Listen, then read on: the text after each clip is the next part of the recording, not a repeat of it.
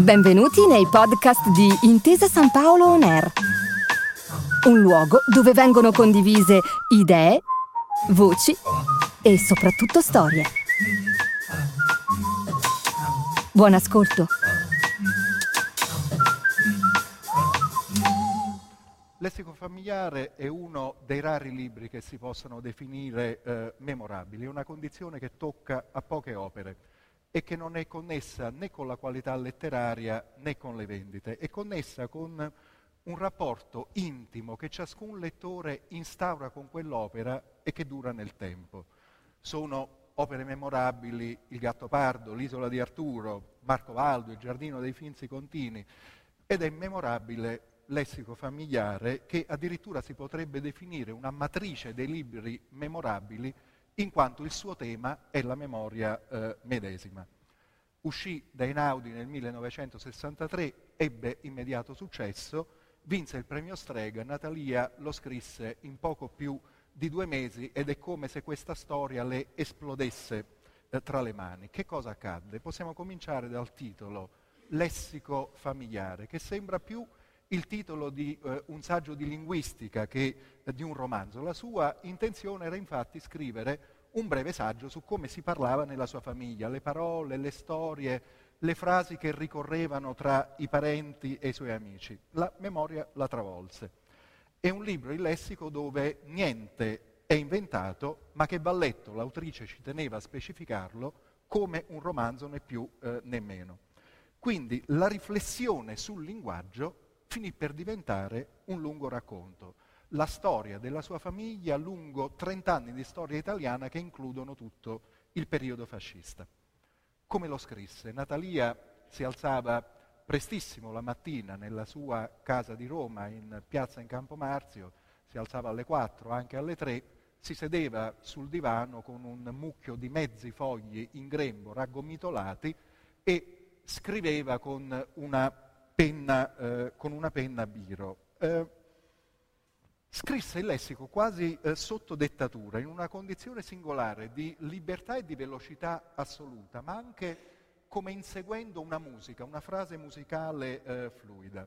E questo lo testimoniano le centinaia e centinaia di fogli manoscritti sui quali è stata collaudata più volte ogni singola frase di questo libro, ogni episodio, figura, di questa famiglia per cercare l'espressione che corrispondesse in pieno a quella musica da inseguire. L'effetto è stato appunto quello, un romanzo di memoria diventato a sua volta memorabile. Ha scritto il più grande critico di Natalia Ginsburg, Cesare Garboli, che è singolare il lessico familiare perché è un romanzo di ricordi che diventa i ricordi di ogni singolo lettore all'istante. È un romanzo che come se non fosse mai stato scritto, come se tutti, compreso l'autore stesso, fossero soltanto i lettori di questo romanzo, come se eh, avessero un'esperienza intima di appropriazione del ricordo, sentissero che gli appartiene. E questo è anche il motivo per cui questa seconda serata del ciclo Storia di una voce, in cui Anna Bonaiuto legge il lessico, è anche quella che più da vicino corrisponde al titolo complessivo Storia di una voce perché nell'essenza lessico familiare è appunto la storia di una voce, la voce di una persona bambina che ascolta, che ricorda, che custodisce per lungo tempo delle frasi, delle storie e le restituisce crescendo, diventando adulta. Tuttavia il lessico non è eh, l'autobiografia di eh, Natalia Ginsburg, è solo, come lei stessa scrive, per esili, barlumi e schegge la storia della sua famiglia. È scritto in prima persona eppure l'io narrante si tiene in disparte e questo io in disparte è il modo di conoscere il mondo che ebbe Natalia eh, in questo libro. C'è un doppio principio che governa eh, il lessico. Ci sono due elementi che corrispondono ai due personaggi principali, al padre Giuseppe Levi e alla madre eh, Lidia Tanzi. Il padre con le sue urla, con le porte sbattute dietro alle spalle, col suo attraversare la casa come un uragano incarna un principio legislativo da decalogo, da vecchio testamento. La madre invece con la sua grazia, la sua liquidità, la sua gioia spontanea di raccontare incarna un principio diverso, un principio musicale. Ecco, Natalia racconta, adottando la estetica musicale di sua madre, per rivendicare l'etica intransigente di suo padre. E la legge più la musica compenetrate spiegano forse perché la storia di una singola famiglia si trasformi anche nella storia di 30 anni di storia italiana con la maiuscola. La storia di una famiglia di Torino dalle radici ebraiche e dalle idee antifasciste. Anna Bonaiuto di questa storia ci leggerà questa sera l'inizio e la fine, l'inizio e la fine di Lessico familiare. Due punti che ce ne possono dare in pieno eh, la chiave musicale e la chiave narrativa. L'inizio è un ritratto a contrasto, il padre e la madre, il coro di Casalevi tutto intorno. La fine invece è un addio a Torino. Natalia si trasferisce a Roma e abbiamo un ultimo duetto vocale tra il padre e la madre che chiude questo cerchio. In mezzo c'è la vita privata che si mescola alla storia.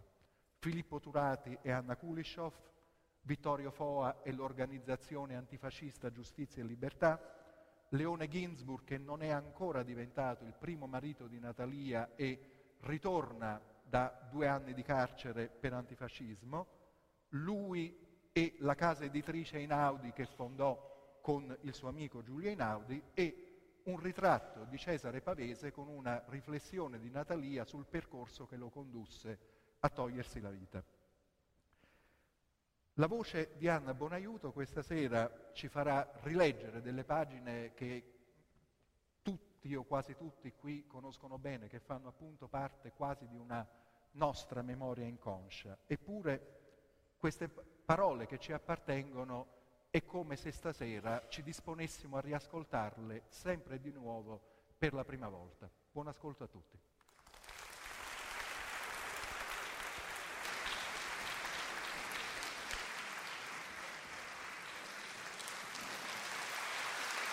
Buonasera.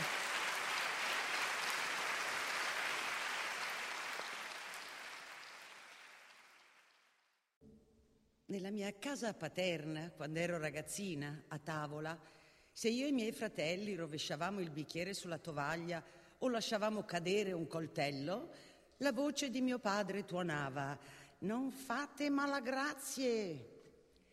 Se inzuppavamo il pane nella salsa, gridava Non leccate i piatti, non fate sbrodeghezzi, non fate potacci. Sbrodeghezzi e potacci erano per mio padre anche i quadri moderni che non poteva soffrire. Diceva, voi altri non sapete stare a tavola, non siete gente da portare nei loghi.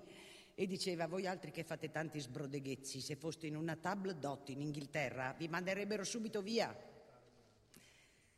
Aveva dell'Inghilterra la più alta stima. Trovava che era nel mondo il più grande esempio di civiltà Soleva commentare a pranzo le persone che aveva visto nella giornata ed era molto severo nei suoi giudizi e dava dello stupido a tutti. Uno stupido era per lui un sempio. M'è sembrato un bel sempio, diceva commentando qualche sua nuova conoscenza. Oltre ai sempi c'erano i negri. Un negro era per mio padre chi aveva modi goffi, impacciati e timidi, chi si vestiva in modo inappropriato, chi non sapeva andare in montagna, chi non sapeva le lingue straniere. Ogni atto, gesto nostro che stimava inappropriato veniva definito da lui una negrigura. Non siate dei negri, non fate delle negrigure, ci gridava continuamente. La gamma delle negrigure era grande. Chiamava una negrigura portare nelle gite in montagna scarpette da città, attaccar discorso in treno o per strada con un compagno di viaggio o con un passante, conversare dalla finestra con i vicini di casa, levarsi le scarpe in salotto e scaldarsi i piedi alla bocca del calorifero, lamentarsi nelle gite in montagna per sete, stanchezza o sbucciature ai piedi portare nelle gite pietanze cotte e unte e tovaglioli per pulirsi le dita. Nelle gite in montagna era consentito portare soltanto una determinata sorta di cibi, e cioè fontina, marmellata, pere, uova sode, ed era consentito bere solo del tè che preparava lui stesso sul fornello a spirito. Chinava sul fornello la sua lunga testa cigliata dai rossi capelli a spazzola e riparava la fiamma dal vento con le falde della sua giacca, una giacca di lana color ruggine, spelata e sbruciacchiata alle tasche, sempre la stessa nelle villeggiature in montagna. Non era consentito nelle gite né cognac né zucchero a quadretti, essendo questa, lui diceva, roba da negri. E non era consentito fermarsi a far merenda negli chalet, essendo una negrigura. Una negrigura era anche ripararsi la testa dal sole con un fazzoletto o con un cappelluccio di paglia, o difendersi dalla pioggia con cappucci impermeabili, o annodarsi al collo sciarpette. Protezioni care a mia madre, che lei cercava al mattino, quando si partiva in gita, di insinuare nel sacco da montagna per noi e per sé, e che mio padre, al trovarsele tra le mani, buttava via incollerito. Nelle gite noi, con le nostre scarpe chiodate, grosse, dure, pesanti come il piombo, calzettoni di lana e passamontagna, occhiali da ghiacciaio sulla fronte, col sole che batteva a picco sulla nostra testa in sudore, guardavamo con invidia i negri che andavano su leggeri in scarpette da tennis o sedevano a mangiare la panna ai tavolini degli chalet. Mia madre di far gite in montagna lo chiamava il divertimento che dà il diavolo ai suoi figli. E lei tentava sempre di restare a casa, soprattutto quando si trattava di mangiare fuori, perché amava, dopo mangiato, leggere il giornale e dormire al chiuso sul divano. Passavamo sempre l'estate in montagna. Prendevamo una casa in affitto per tre mesi, da luglio a settembre. Di solito erano case lontane dall'abitato e mio padre e i miei fratelli andavano ogni giorno col sacco da montagna sulle spalle a far la spesa in paese. Non c'era sorta di divertimenti o distrazioni. Passavamo la sera in casa, attorno alla tavola, noi fratelli e mia madre. Quanto a mio padre, se ne stava a leggere nella parte opposta della casa e di tanto in tanto si affacciava alla stanza dove eravamo raccolti a chiacchierare e a giocare. Si affacciava sospettoso e accigliato e si lamentava con mia madre della nostra serva Natalina che gli aveva messo in disordine certi libri. La tua cara Natalina, diceva, una demente, incurante del fatto che la Natalina in cucina potesse udirlo. D'altronde alla frase quella demente della Natalina, la Natalina c'era abituata e non se ne offendeva affatto. A volte la sera in montagna mio padre si preparava per gite o ascensioni, inginocchiato a terra, ungeva le scarpe sue e dei miei fratelli con del grasso di balena. Pensava che solo lui sapeva ungere le scarpe con quel grasso. E poi si sentiva per tutta la casa un gran rumore di ferraglia era lui che cercava i ramponi, i chiodi, le piccozze. Dove avete cacciato la mia picozza? tuonava. Lidia, Lidia, dove avete cacciato la mia picozza? Partiva per le ascensioni alle 4 del mattino, a volte solo, a volte con guide di cui era amico, a volte con i miei fratelli. E il giorno dopo le ascensioni era per la stanchezza intrattabile col viso rosso e gonfio per il riverbero del sole sui ghiacciai, le labbra screpolate e sanguinanti, il naso spalmato di una pomata gialla che sembrava burro, le sopracciglia aggrottate sulla fronte solcata e tempestosa, mio padre stava a leggere il giornale senza pronunciare verbo e bastava un nonnulla a farlo esplodere in una collera spaventosa. Al ritorno dalle ascensioni con i miei fratelli, mio padre diceva che i miei fratelli erano dei salami e dei negri e che nessuno dei suoi figli aveva ereditato da lui la passione della montagna, escluso Gino, il maggiore di noi, che era un grande alpinista e che insieme a un amico faceva punte difficilissime. Di Gino e di quell'amico mio padre parlava con una mescolanza di orgoglio e di invidia e diceva che lui ormai non aveva più tanto fiato perché andava invecchiando. Questo mio fratello Gino era del resto il suo prediletto e lo soddisfaceva in ogni cosa. Si interessava di storia naturale, faceva collezioni di insetti e di cristalli e d'altri minerali ed era molto studioso. Gino si iscrisse poi in ingegneria e quando tornava a casa dopo un esame e diceva che aveva preso un 30, mio padre chiedeva com'è che hai preso 30? Com'è che non hai preso 30 e lode? E se aveva preso 30 e lode, mio padre diceva, ma era un esame facile. In montagna, quando non andava a fare ascensioni o gite che duravano fino alla sera, mio padre andava però tutti i giorni a camminare. Partiva al mattino presto, vestito nel modo identico di quando partiva per le ascensioni, ma senza corda, ramponi o picozza, e se ne andava spesso da solo, perché noi e mia madre eravamo, a suo dire, dei poltroni, dei salami e dei negri. Se ne andava con le mani dietro la schiena, col passo pesante delle sue scarpe chiodate, con la pipa fra i denti. Qualche volta obbligava mia madre a seguirlo. Lidia, Lidia, tuonava al mattino, andiamo a camminare, se no ti impigrisci a star sempre sui prati. E a madre allora, docile, lo seguiva di qualche passo più indietro col suo bastoncello, il golf legato sui fianchi e scrollando i ricciuti capelli grigi che portava tagliati cortissimi. Benché mio padre ce l'avesse molto con la moda dei capelli corti, tanto che le aveva fatto il giorno che se li era tagliati una sfuriata da far venire giù la casa.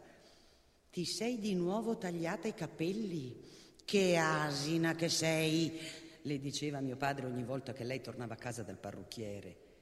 Asino voleva dire nel linguaggio di mio padre non un ignorante, ma uno che faceva villanie o sgarbi.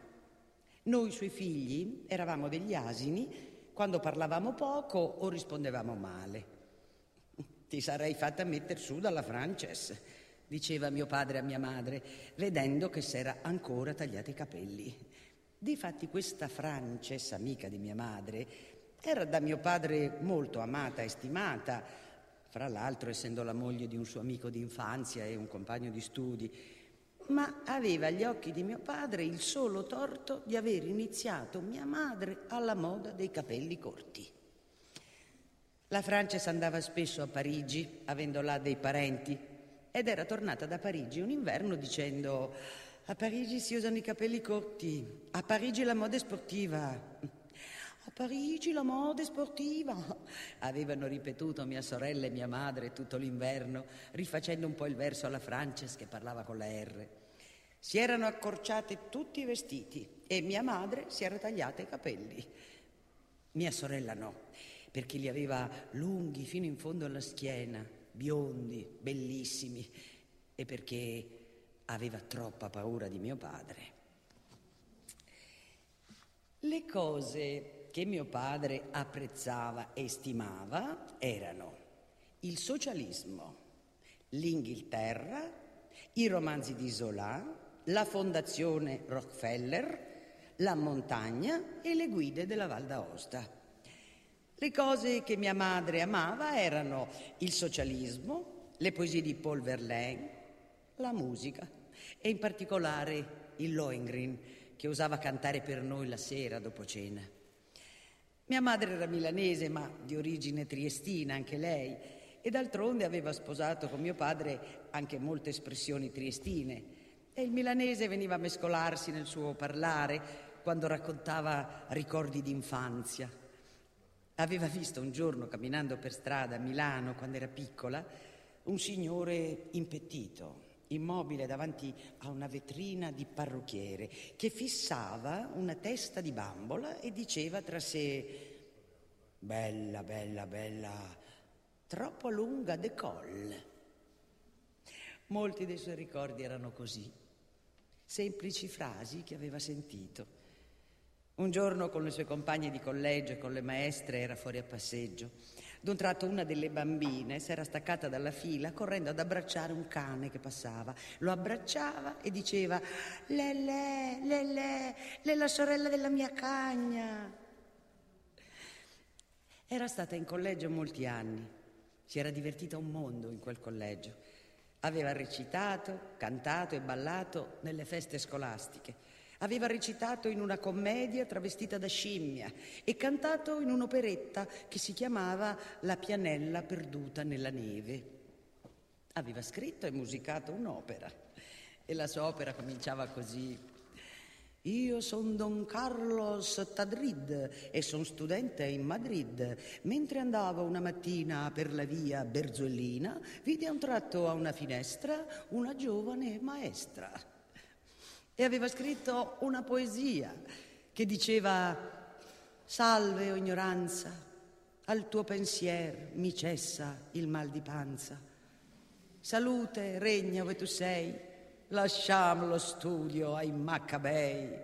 Beviamo, danziamo e non pensiamo, facciamo festa, or tu musa, ispirami un concetto, dettami tu quel che mi dice il cuore, dimmi tu che il filosofo è molesto, nell'ignorante trovasi l'amore.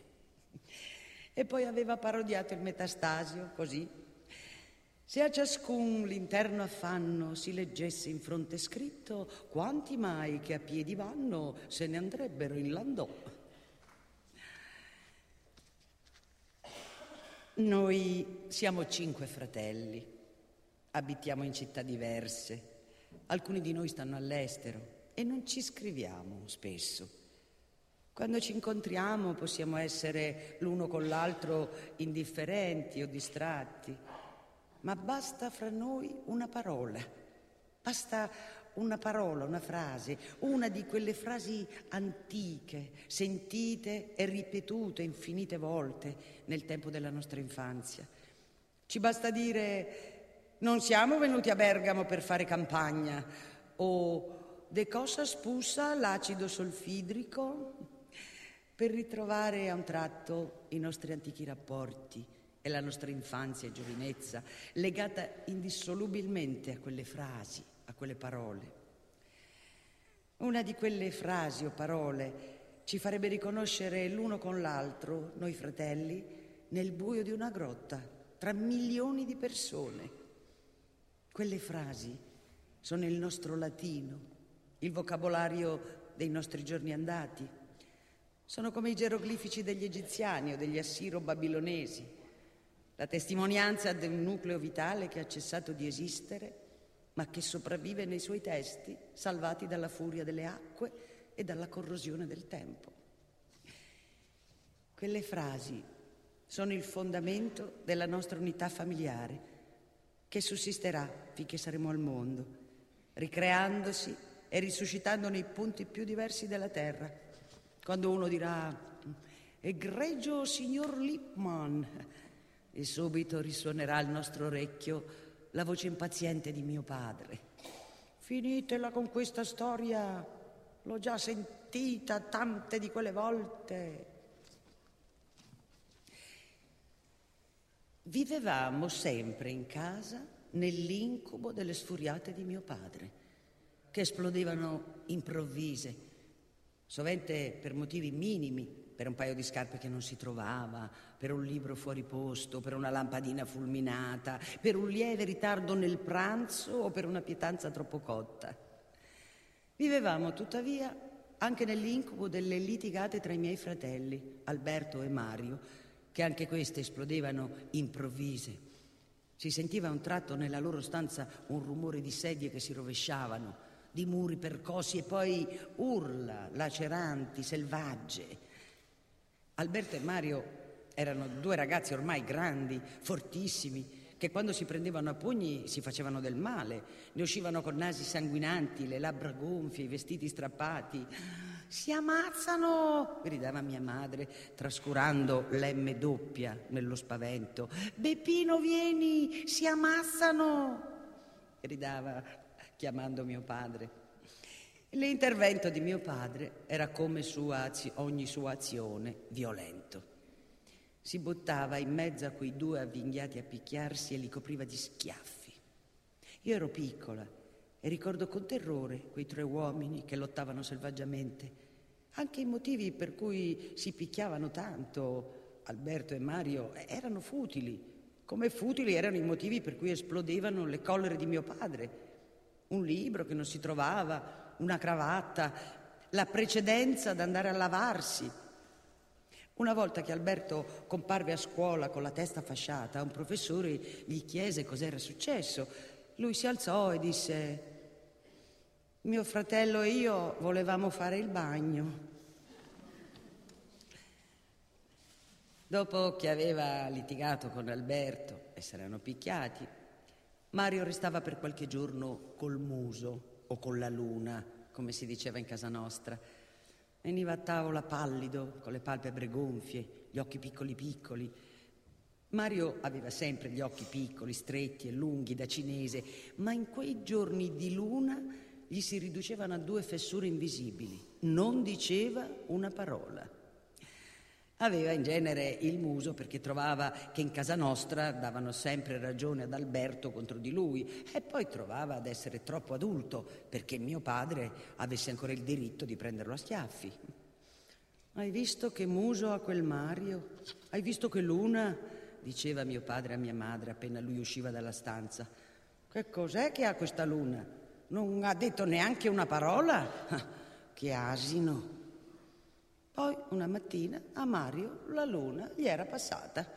Entrava in salotto, si sedeva in poltrona e si accarezzava le guance con un sorriso assorto, con gli occhi socchiusi e cominciava a dire il baco del calo del malo. Era un suo scherzettino e gli piaceva molto, lo ripeteva insaziabilmente. Il baco del calo del malo il beco del chelo del melo, il bico del chilo del milo. Mario! urlava mio padre, non dir parolacce! Il baco del calo del malo, riprendeva Mario, appena mio padre era uscito. Se ne stava a chiacchierare in salotto con mia madre e con Terni, il quale era un suo grande amico.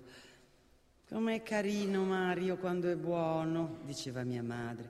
Com'è simpatico, assomiglia al Silvio. Il Silvio era quel fratello di mia madre che si era ucciso.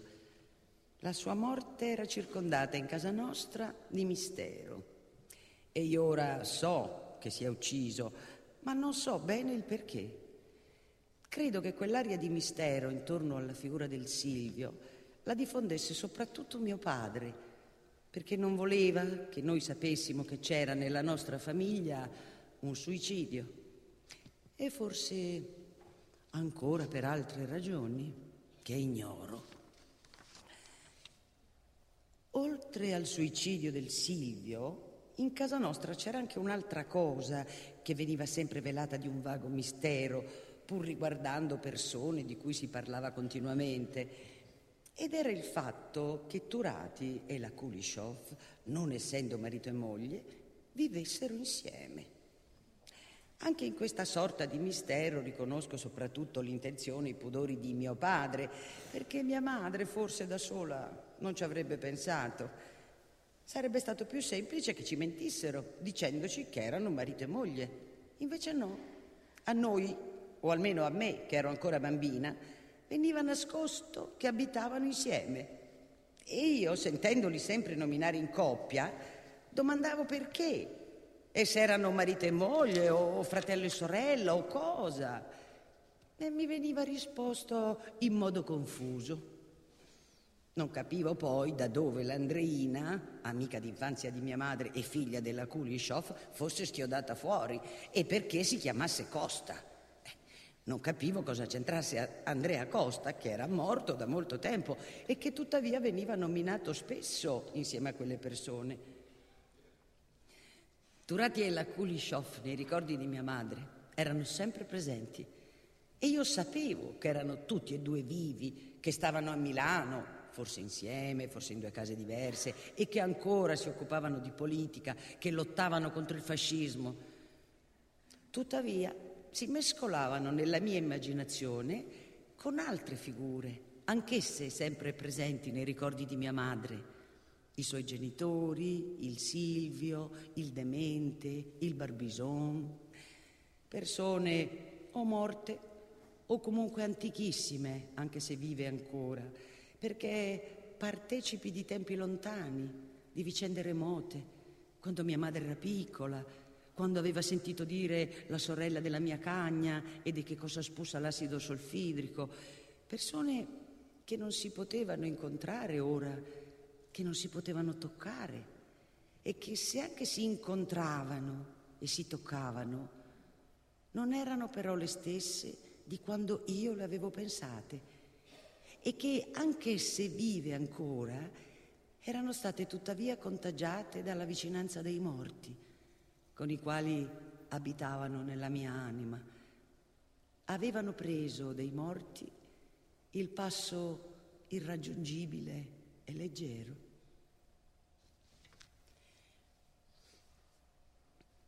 Alberto e il suo amico Vittorio passeggiavano per il corso Re Umberto.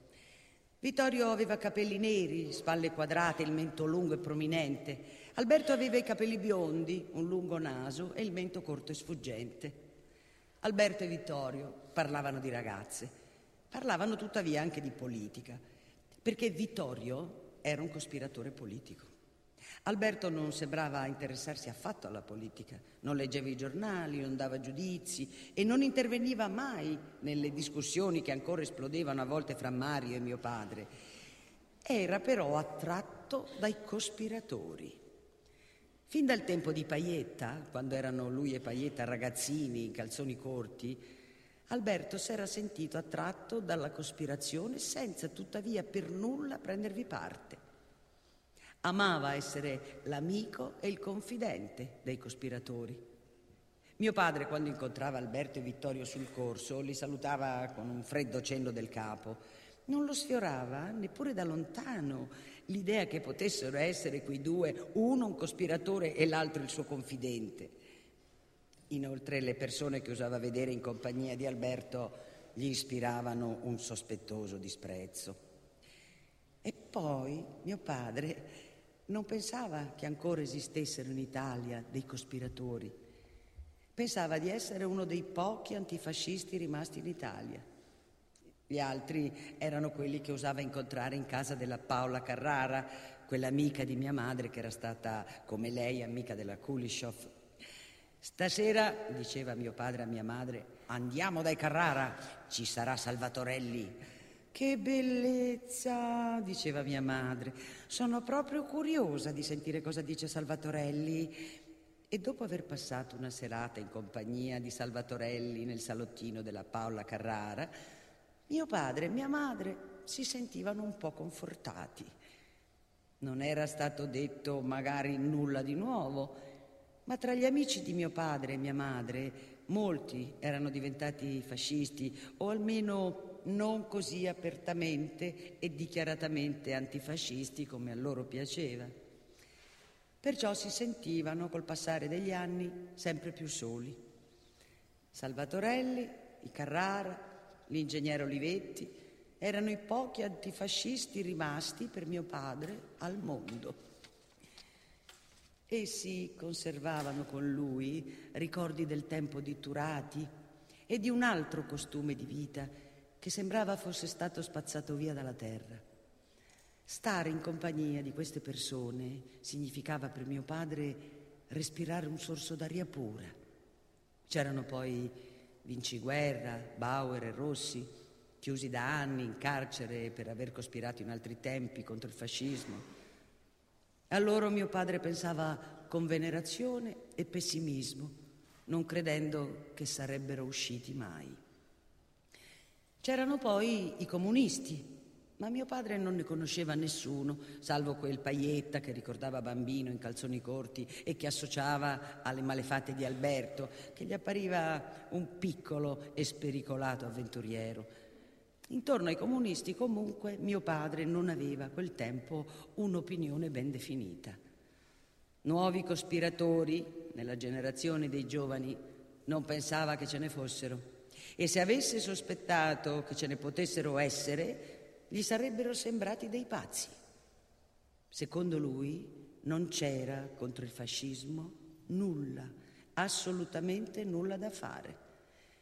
Quanto a mia madre, lei aveva un'indole ottimista e aspettava qualche bel colpo di scena. Aspettava che qualcuno un giorno in qualche modo buttasse giù Mussolini. Mia madre usciva la mattina dicendo Vado a vedere se il fascismo è sempre in piedi, vado a vedere se hanno buttato giù Mussolini. Raccoglieva allusioni e voci nei negozi e ne traeva auspici confortevoli. A pranzo diceva a mio padre, mm, c'è in giro una grandissima scontentezza, la gente non ne può più. Chi te l'ha detto? urlava mio padre. Me l'ha detto, diceva mia madre, il mio verduriere. Mio padre sbuffava con disprezzo. Alla fine dell'inverno, Leone Ginsburg tornò a Torino dal penitenziario di Civitavecchia, dove aveva scontato la pena.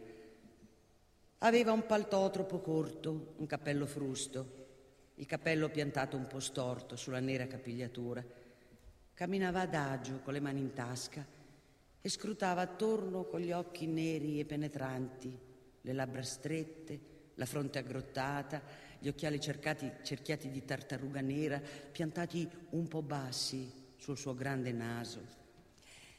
Andò a stare con sua sorella e sua madre in un alloggio dalle parti di Corso Francia. Era vigilato speciale, cioè doveva rientrare appena faceva buio e venivano agenti a controllare se era in casa. Mio padre un giorno incontrò Mario sul corso Re Umberto in compagnia di uno che conosceva di vista, un certo Ginsburg. Cosa da fare Mario con quel Ginsburg? disse a mia madre. Mia madre si era messa da qualche tempo a studiare il russo per non stufarsi e prendeva lezioni insieme alla Frances, dalla sorella di Ginsburg. E uno, disse mia madre, coltissimo, intelligentissimo, che traduce dal russo e fa delle bellissime traduzioni. Però, disse mio padre, è molto brutto. Beh, si sa, gli ebrei sono tutti brutti. E tu, disse mia madre, tu non sei ebreo. Difatti, anch'io sono brutto, disse mio padre. Leone passava le serate con Pavese. Erano amici da molti anni.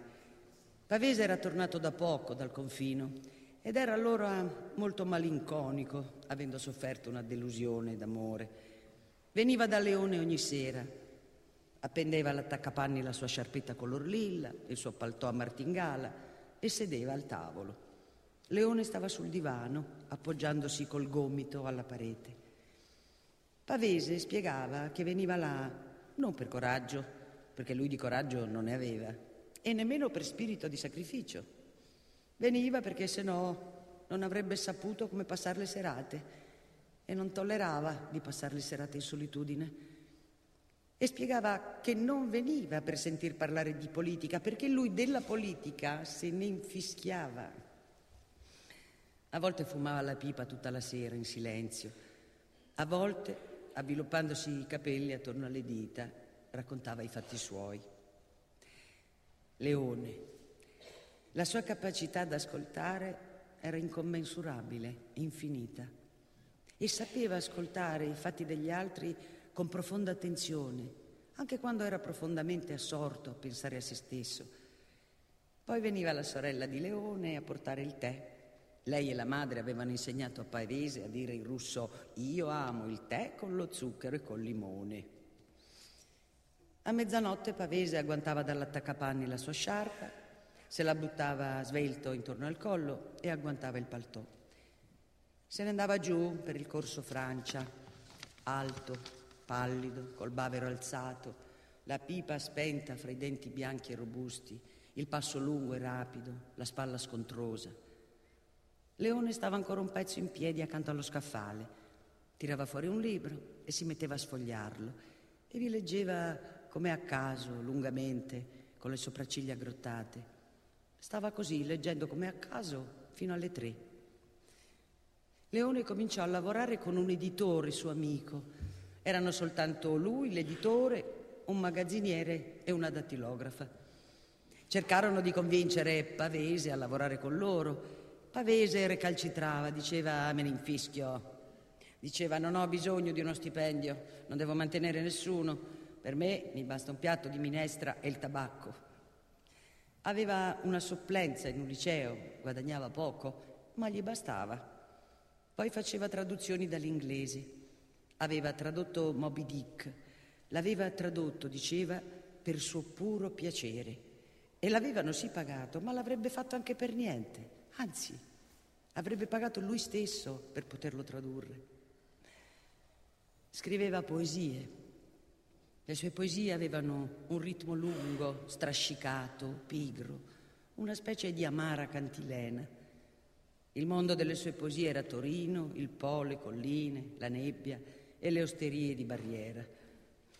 Alla fine si persuase. Entrò anche lui a lavorare con Leoni in quella piccola casa editrice e diventò un impiegato puntiglioso, meticoloso, brontolando contro gli altri due che venivano tardi nella mattinata e se ne andavano magari a pranzo alle tre.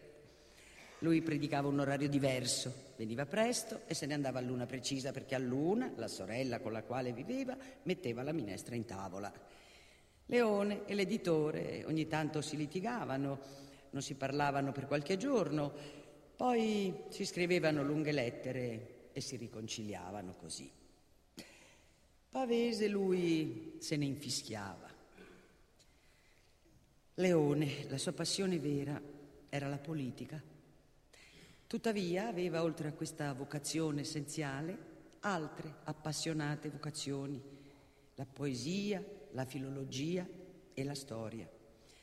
Essendo venuto in Italia bambino, parlava l'italiano come il russo Parlava tuttavia sempre il russo in casa con la sorella e la madre. Loro uscivano poco e non vedevano mai nessuno e lui raccontava nei più minuti particolari di ogni cosa che aveva fatto e di ogni persona che aveva incontrato. Gli piaceva, prima di andare in carcere, frequentare i salotti. Era un conversatore brillante, benché parlasse con una leggera balbuzia ed era, benché sempre profondamente assorto a pensare e a fare cose serie, tuttavia disposto a seguire la gente nei pettegolezzi più futili, essendo curioso della gente e dotato di una grande memoria, che accoglieva anche le cose più futili. Ma quando ritornò dal carcere non lo invitarono più nei salotti e anzi la gente lo sfuggiva perché ormai era noto a Torino come un pericoloso cospiratore. Non gliene importava niente, sembrava quei salotti averli totalmente dimenticati. Ci sposammo, Leone ed io. Mio padre, quando mia madre gli aveva detto che lui voleva sposarmi, aveva fatto la solita sfuriata che usava fare in occasione di ogni nostro matrimonio. Questa volta però non disse che era brutto, disse ma non ha una posizione sicura. Leone infatti non aveva una posizione sicura, l'aveva anzi quanto mai incerta. Potevano arrestarlo, incarcerarlo di nuovo, potevano con un pretesto qualsiasi mandarlo al confino. Se però finiva il fascismo, disse mia madre, Leone sarebbe diventato un grande uomo politico. Inoltre la piccola casa editrice in cui lavorava era benché ancora così piccola e povera, tuttavia rigogliosa di energie promettenti. Disse mia madre, stampano anche i libri di Salvatorelli. Il nome di Salvatorelli era per mio padre e mia madre dotato di magici poteri. Mio padre si faceva quel nome benevolo e mansueto. Mi sposai e immediatamente dopo che mi ero sposata mio padre diceva, parlando di me con estranei, mia figlia Ginsburg.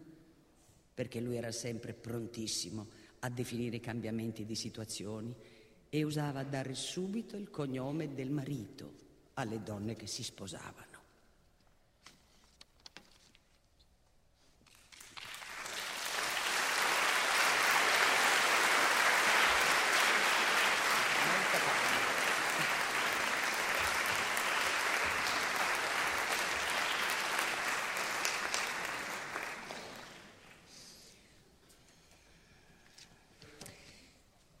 Il fascismo non aveva l'aria di finire presto, anzi non aveva l'aria di finire mai. Erano stati uccisi a Bagnol de l'Orne i fratelli Rosselli. Torino da anni era piena di ebrei tedeschi fuggiti dalla Germania.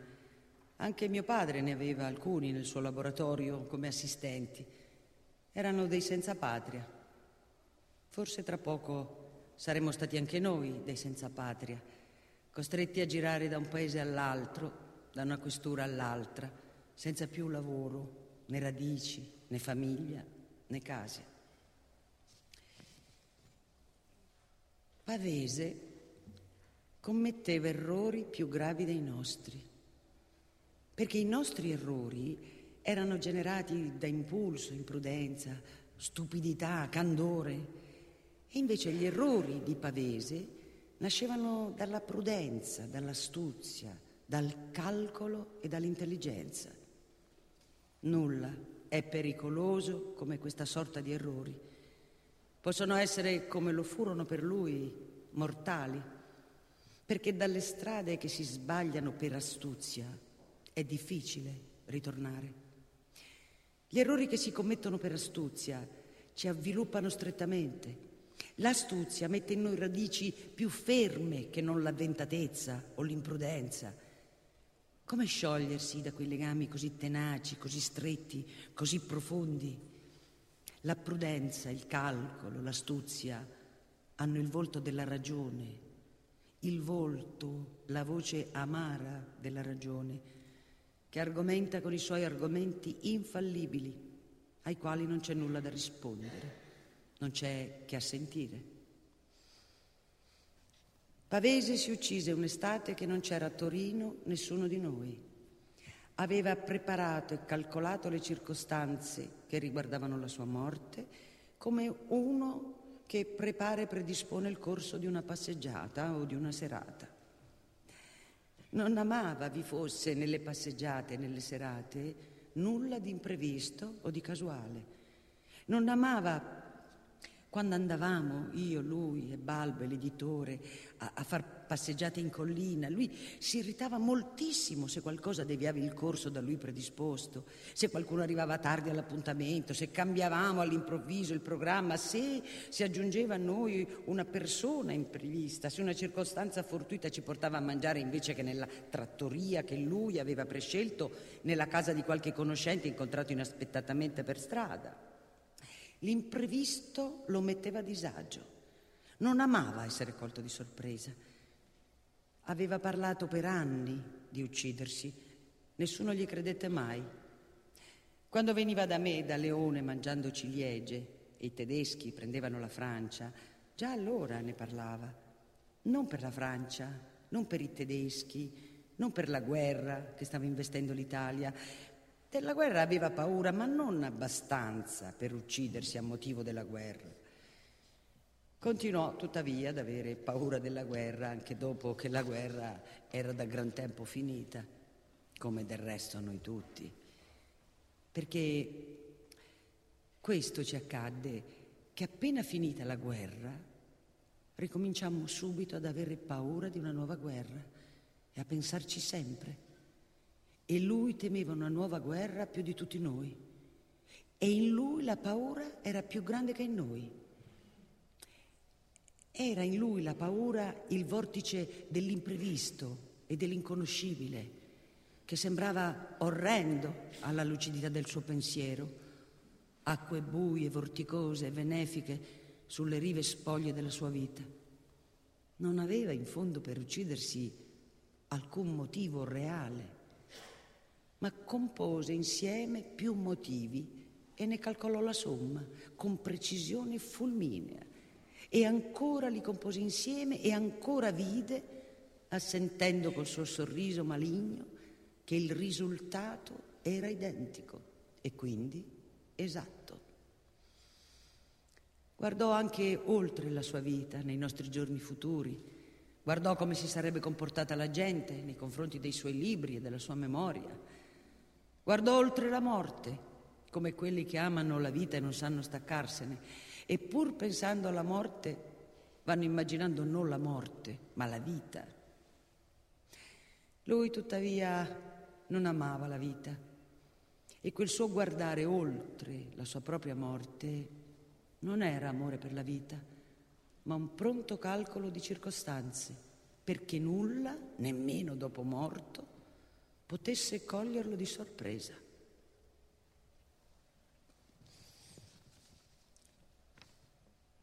Quando io dissi a mia madre che avrei lasciato Torino e sarei venuta a stare a Roma, mia madre nebbe un grande dispiacere. Mi porti via i miei bambini, disse. Ma guarda che cagna che sei. Me li manderà in giro stracciati, diceva. Me li manderà in giro senza bottoni, col culo di fuori. Si ricordava di quando mi veniva a trovare al confino e io avevo là in cucina un cestino con tutta la roba da riaggiustare e non l'aggiustavo mai.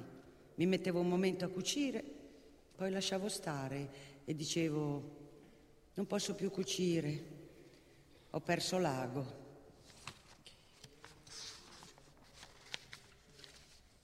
A Roma Adriano capitava a volte nella casa editrice. Gli piacevano le case editrici e voleva anche lui farne una. Ma la casa editrice che aveva in testa di fare era diversa da quella, perché lui non intendeva pubblicare né poesie né romanzi. Aveva amato nella sua giovinezza un solo romanzo, I sognatori del ghetto di Israel Zanquil. Tutti gli altri che aveva letto dopo non lo avevano scosso. Mostrava gran rispetto per i romanzieri e i poeti, ma non li leggeva.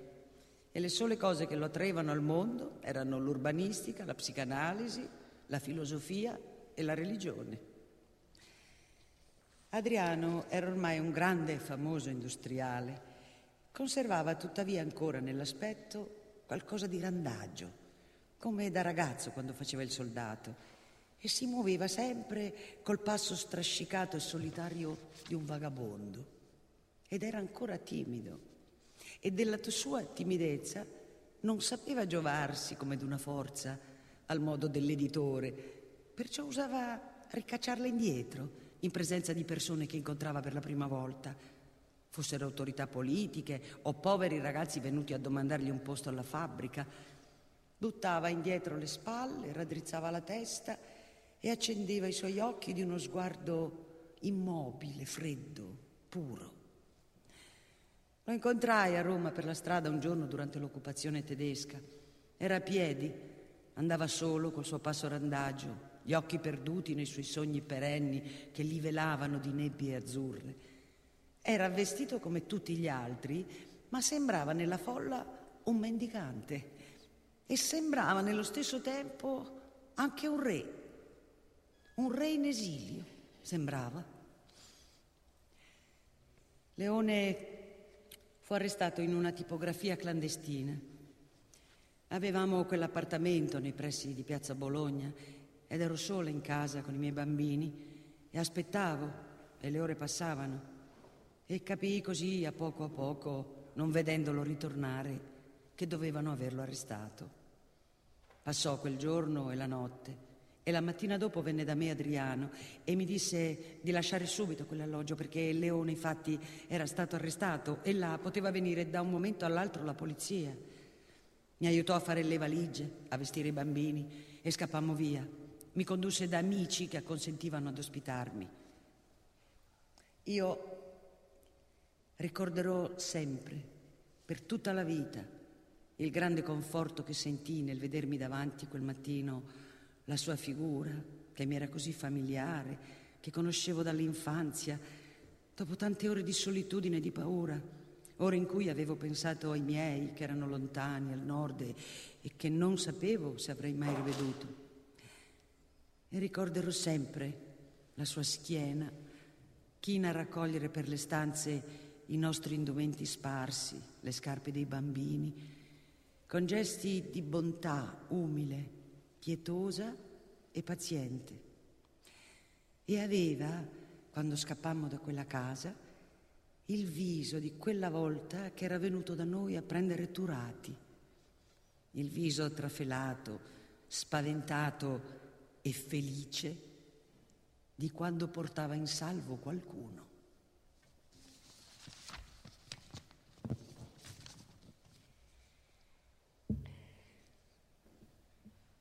Da molti anni ormai non avevo una casa per me, né un armadio con le lenzuola, né un cesto con la roba da aggiustare, che poi non aggiustavo.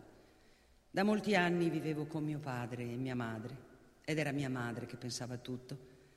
D'estate erano loro, mio padre e mia madre, che pensavano a portare i bambini in montagna e li portavano di solito a Perlotoa, dove prendevano in affitto la solita casa con quel prato davanti.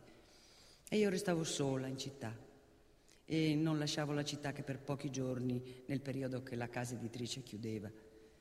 Andiamo a camminare, diceva mio padre, in montagna al mattino presto, vestito della sua antica giacca color ruggine, coi calzettoni e le scarpe coi chiodi. Su avanti, andiamo a camminare. Non bisogna impigrirsi, non voglio che state sempre sul prato.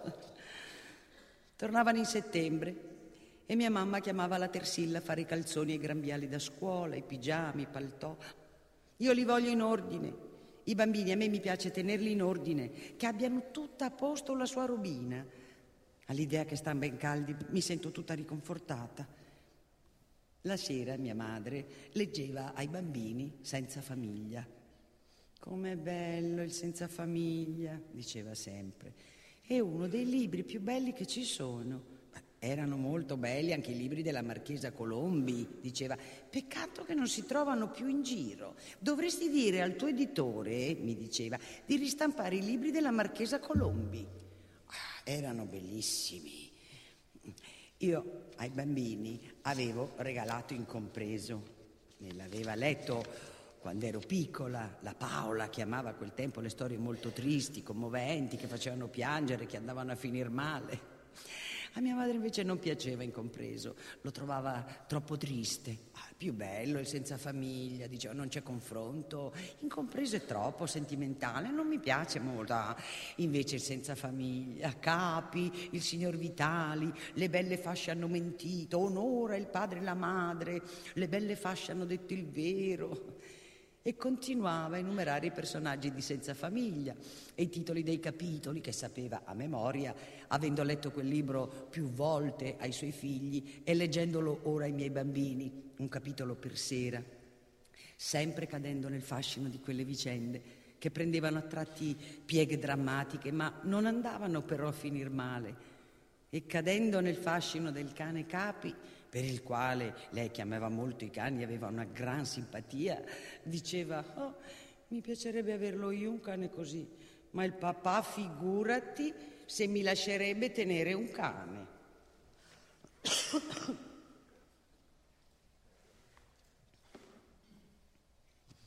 Mi piacerebbe anche avere un bel leone. Mi piacciono tanto i leoni, tutte le bestie feroci diceva, e correva appena poteva al circo, prendendo la scusa di portarci i bambini. Mi dispiace che a Torino non c'è il giardino zoologico, ci andrei tutti i giorni. Ho sempre tanta voglia di vedere la faccia di qualche bella bestia feroce. Incompreso no, non è tanto bello, diceva. Piaceva alla Paola quando era ragazza perché avevano la Paola e Mario la mania delle cose tristi. Adesso però per fortuna gli è passata Avevano fatto una gran lega, loro due, Mario e la Paola da ragazzi, diceva mio padre. Ti ricordi quando stavano sempre a ciucciottare col povero Terni? Avevano la mania di Proust, non parlavano d'altro. Adesso la Paola e il Mario sono molto in freddo, non si guardano più nemmeno in faccia. Lui la trova borghese, che asini. Quando esce la tua traduzione di Proust, mi diceva mia madre. Oh, io Proust non lo rilego più da tanto tempo, però me lo ricordo, è bellissimo. Mi ricordo Madame Verdurin, Odette, Swann. Madame Verdurin doveva essere un po' come la Drusilla. Però a Roma devi imparare a punciottare, disse mia madre. O se no devi trovarti una donna che sia buona di punciottare.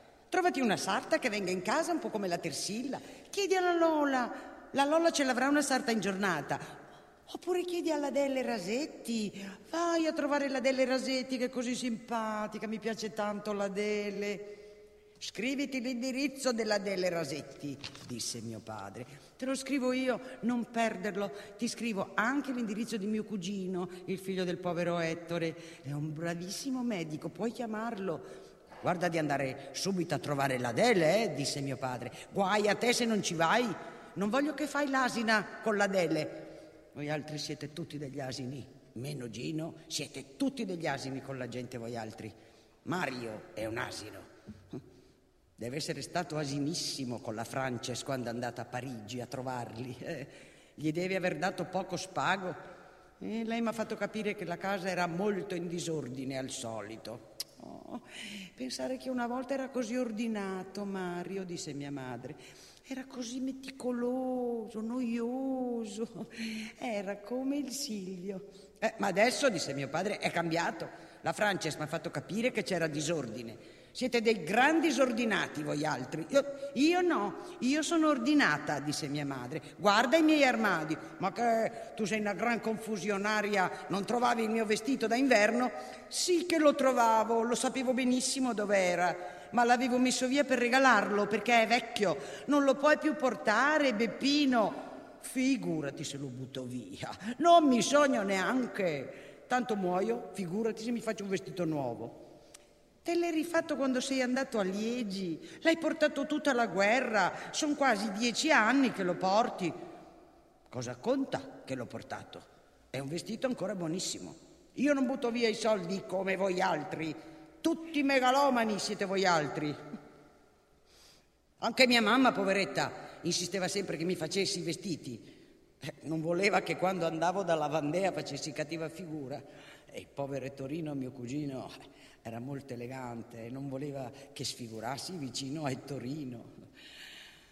Eh, dalla Vandea disse c'erano pranzi di 50, 60 invitati, c'era tutto un corteo di carrozze. Serviva in tavola Beppo Fachin, che, una volta cascato dalle scale ha rotto una gran catasta di piatti. Mio fratello, il povero Cesare, quando si pesava dopo quei pranzi era cresciuto di 5 o 6 chili. Povero Cesare, mio fratello, era troppo grasso, mangiava troppo. Non vorrei che Alberto, che mangia tanto, diventasse grasso anche lui come il povero Cesare. Tutti mangiavamo troppo, si mangiava troppo a quel tempo. Ma mi ricordo la nonna Dolcetta, quanto mangiava. Mia mamma, poveretta, invece mangiava poco. Era magra, Poveretta, era molto bella mia mamma da giovane, aveva una bellissima testa, lo dicevano tutti che aveva una bellissima testa. Anche lei dava pranzi di 50, 60 invitati, c'era il gelato caldo, il gelato freddo, si mangiava molto bene. Mia cugina Regina quei pranzi era elegantissima, ah, era bella, eh? era molto bella Regina ma no, Beppino, disse mia madre, era una finta bella. Ah no, eh, ti sbagli, era molto bella, mi piaceva molto ah, e anche al povero Cesare gli piaceva molto. Però da giovane era un po' leggera, sì, era mo- molto leggera. Anche mia mamma diceva sempre che la regina era molto leggera. Ci andava qualche volta anche mio zio, il demente, a quei pranzi della tua mamma, disse mia madre. Qualche volta, ma non sempre. Il, de- il demente si dava un po' di arie, trovava che era un ambiente troppo borghese, reazionario, e si dava un po' di arie, tuo zio. Ma era così simpatico, disse mia madre. Com'era simpatico il demente, com'era spiritoso. Era come il Silvio. Il Silvio tirava da lui. Egregio signor Lippmann, disse mia madre, ti ricordi come diceva? E poi diceva sempre, beati gli orfani. Diceva che tanti matti erano matti per colpa dei loro genitori. Beati gli orfani, diceva sempre. In fondo aveva capito la psicanalisi che ancora non era stata inventata. Egregio signor Lippmann, disse mia madre, mi sembra ancora di sentirlo. Mia mamma, poveretta, teneva carrozza, disse mio padre. Ogni giorno faceva la sua passeggiata in carrozza. Ci portava sempre Gino e Mario in carrozza, disse mia madre. E loro dopo un po' si mettevano a vomitare perché gli dava noia l'odore del cuoio e sporcavano tutta la carrozza e lei si arrabbiava. Poveretta, disse mio padre. Lei è dispiaciuto tanto quando ha dovuto dar via la carrozza. Poveretta. Quando sono tornato dallo Spitzberg, che ero andato nel cranio della balena a cercare i gangli cerebrospinali, avevo con me in un sacco i miei vestiti tutti sporchi di sangue di balena e a lei le faceva schifo toccarli. Li ho portati in soffitta e puzzavano in un modo terribile. Non li avevo mica trovati i gangli cerebrospinali, disse mio padre. E mia mamma diceva ha sporcato dei vestiti buoni per niente. Forse non li avevi cercati bene, Beppino, disse mia madre. Forse li dovevi cercare ancora. Ma che sempia che non sei altro! Non era mica una cosa semplice. Oh, sei, sei subito pronta a buttarmi giù, eh? Ma guarda che asina che sei. Io quando ero nel mio collegio, disse mia madre, mi facevano anche a me studiare le balene. Oh, insegnavano bene la storia naturale, a me mi piaceva tanto. Ci portavano però nel mio collegio un po' troppo a messa. Bisognava sempre confessarsi. Noi certe volte non sapevamo che, pesa- che peccato confessare, allora dicevamo ho rubato la neve. ho rubato la neve. Ah, com'era bello il mio collegio, come mi sono divertita. Tutte le domeniche andavo dal Barbison. Le sorelle del Barbison le chiamavano le Beate perché erano molto bigotte. Il Barbison, il suo vero nome, poi era Perego. E i suoi amici gli avevano fatto questa poesia. Bello è vedere di sera e di mattina del perego la ca e la cantina. Ah, non cominciamo adesso col barbison, disse mio padre. E quante volte l'ho sentita contare questa storia.